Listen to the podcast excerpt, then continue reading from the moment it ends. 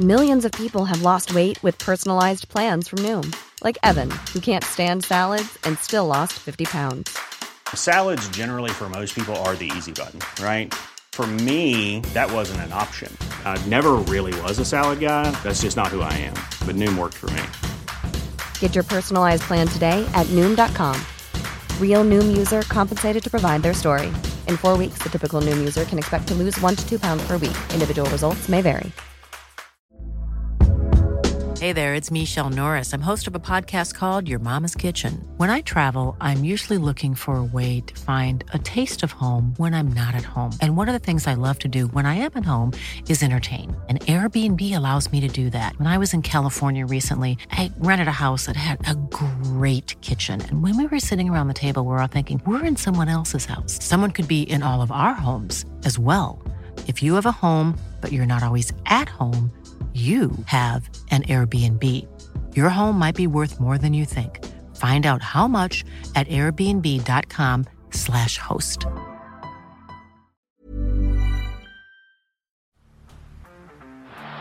the block, Andrew John. Inside for Elba. Elba will score. Elba will score. Newcastle have won. They'll never score. It's farewell. It's farewell. And he hits it in.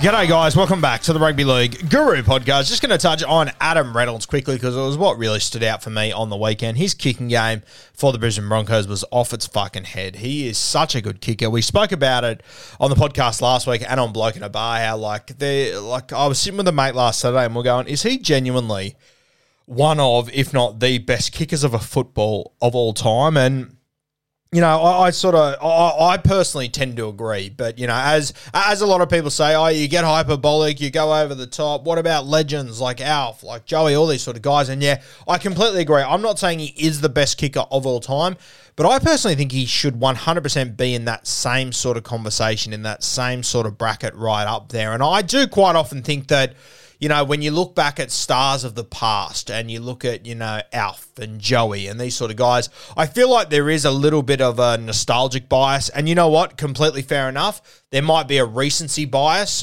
when talking about Adam Reynolds and his kicking game, but sometimes I do feel like that nostalgic bias is a lot bigger than recency bias. And I personally think that we're more likely to push current players down and blow up and get emotional and get upset when we compare them to stars from the past, guys that we grew up absolutely loving, guys that we saw their entire careers play out, guys that, you know, as time goes by, what they achieve gets more and more impressive because less are able to do it. Take a guy like Joey, for example. I don't think we've ever seen another guy like Joey, and I don't think we even saw the best of Joey either, which is fucking terrifying. But I think Joey's a classic guy. The longer he's been retired, the better he's got. It's a bit like the Michael Jordan effect. And I don't know basketball all that much, but I've heard a lot of conversations that MJ, you know, an absolute freak when he was playing. There's no doubt about that. But my vibe is that he's probably got better as time has gone on. The longer he's been retired, the more impressive what he did has become. And sometimes I think we have that in rugby league as well with some of our former heroes, especially origin stars and whatnot. Alan Langer, for example. A tremendous player, a better player than Adam Reynolds. Do not get me wrong, a much better player than Adam Reynolds. But I think if you take his kicking game to be exact, I personally think that Adam Reynolds, it's a knockout W there. I think that Adam Reynolds' kicking game is unbelievable. His entire kicking game as far as, you know, his long kicking game, I personally think he's heaps better than Alan Langer in that regard.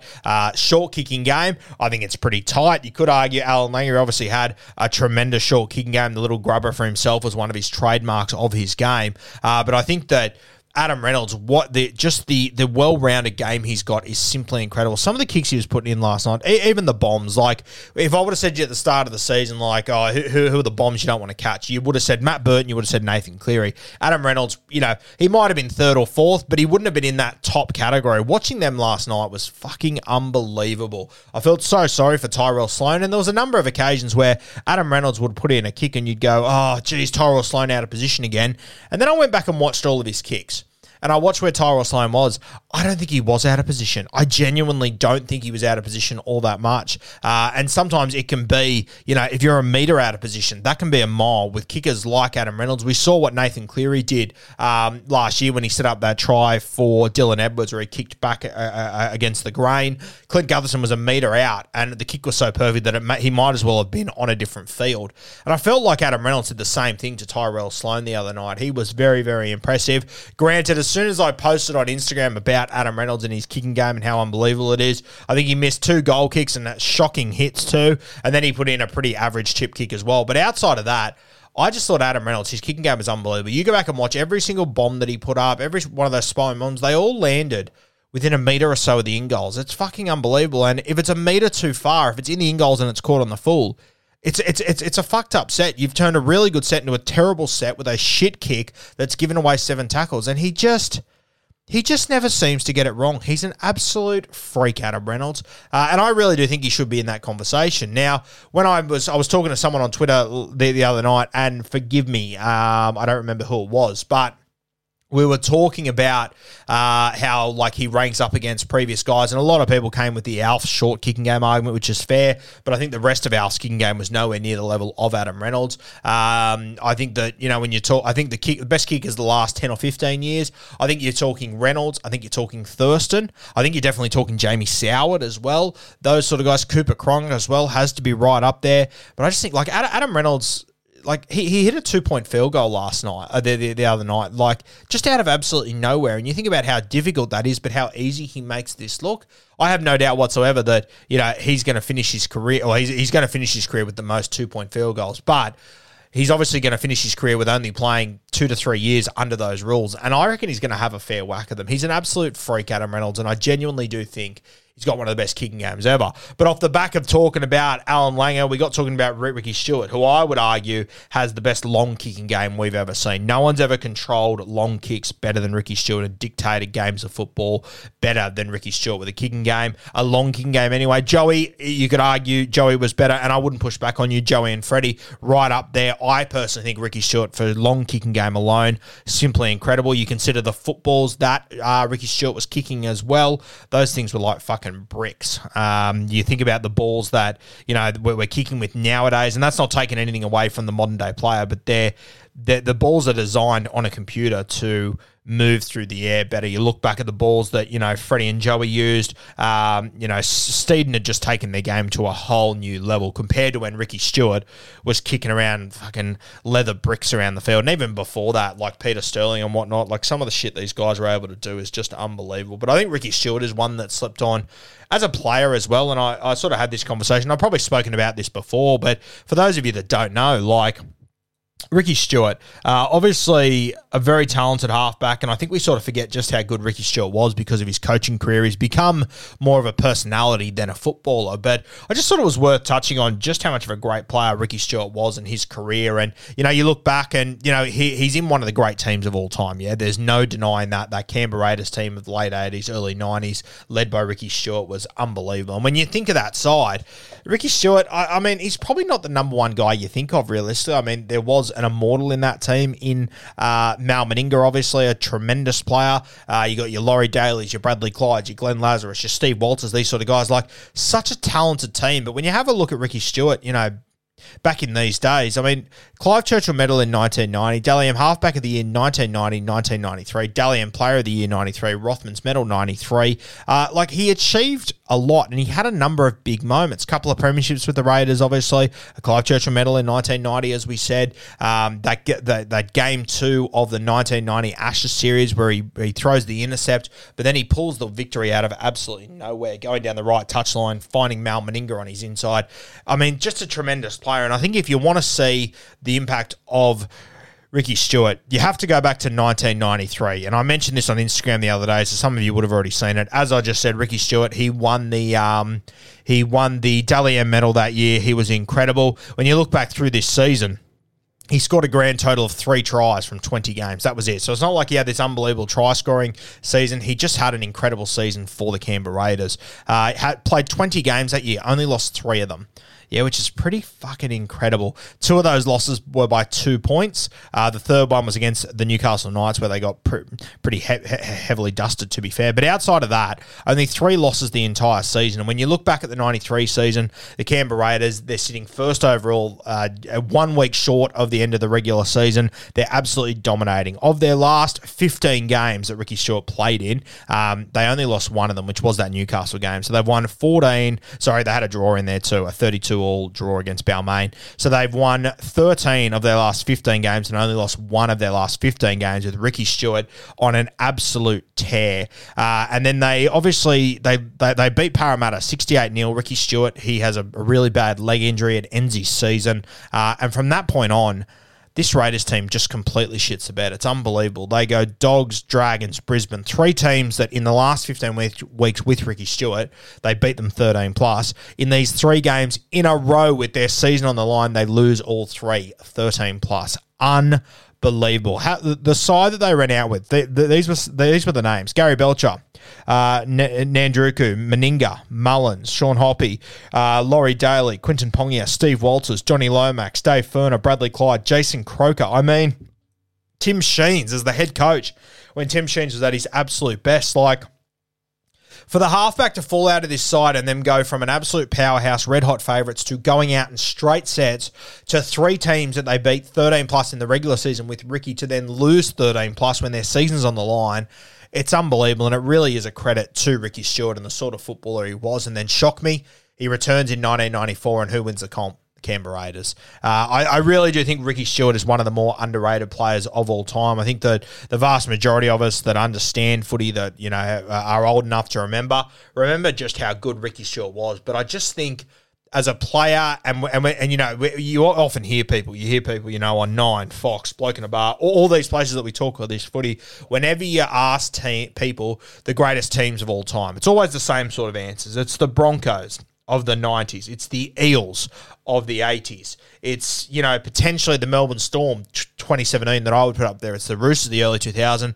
But the team that is always there is the Canberra Raiders of the 90s. The Canberra Raiders of the 90s. They are always in that conversation. You can understand why. I just read out the host of absolute fucking superstars and throbbers that were playing this team and just how much they dominated the early part of the 90s. I mean, even the grand finals they lost, there's a fair argument they were the best team in the comp that year. Simply incredible, the Canberra Raiders. But when we got to 93 and everyone was fit, everyone was firing, they were in red-hot form, they had one injury to Ricky Stuart, who was the player of the tournament that year, the best player in the comp, and they go out in straight sets. If you want to check the influence of guys, you don't look any further than that. You look at the Newcastle Knights and you look at when they lost Andrew Johns and how it just all fell apart. It all fell to shit. You look at the Canberra Raiders when they lost Ricky Stuart, it all fell to shit, and they had an immortal in their team.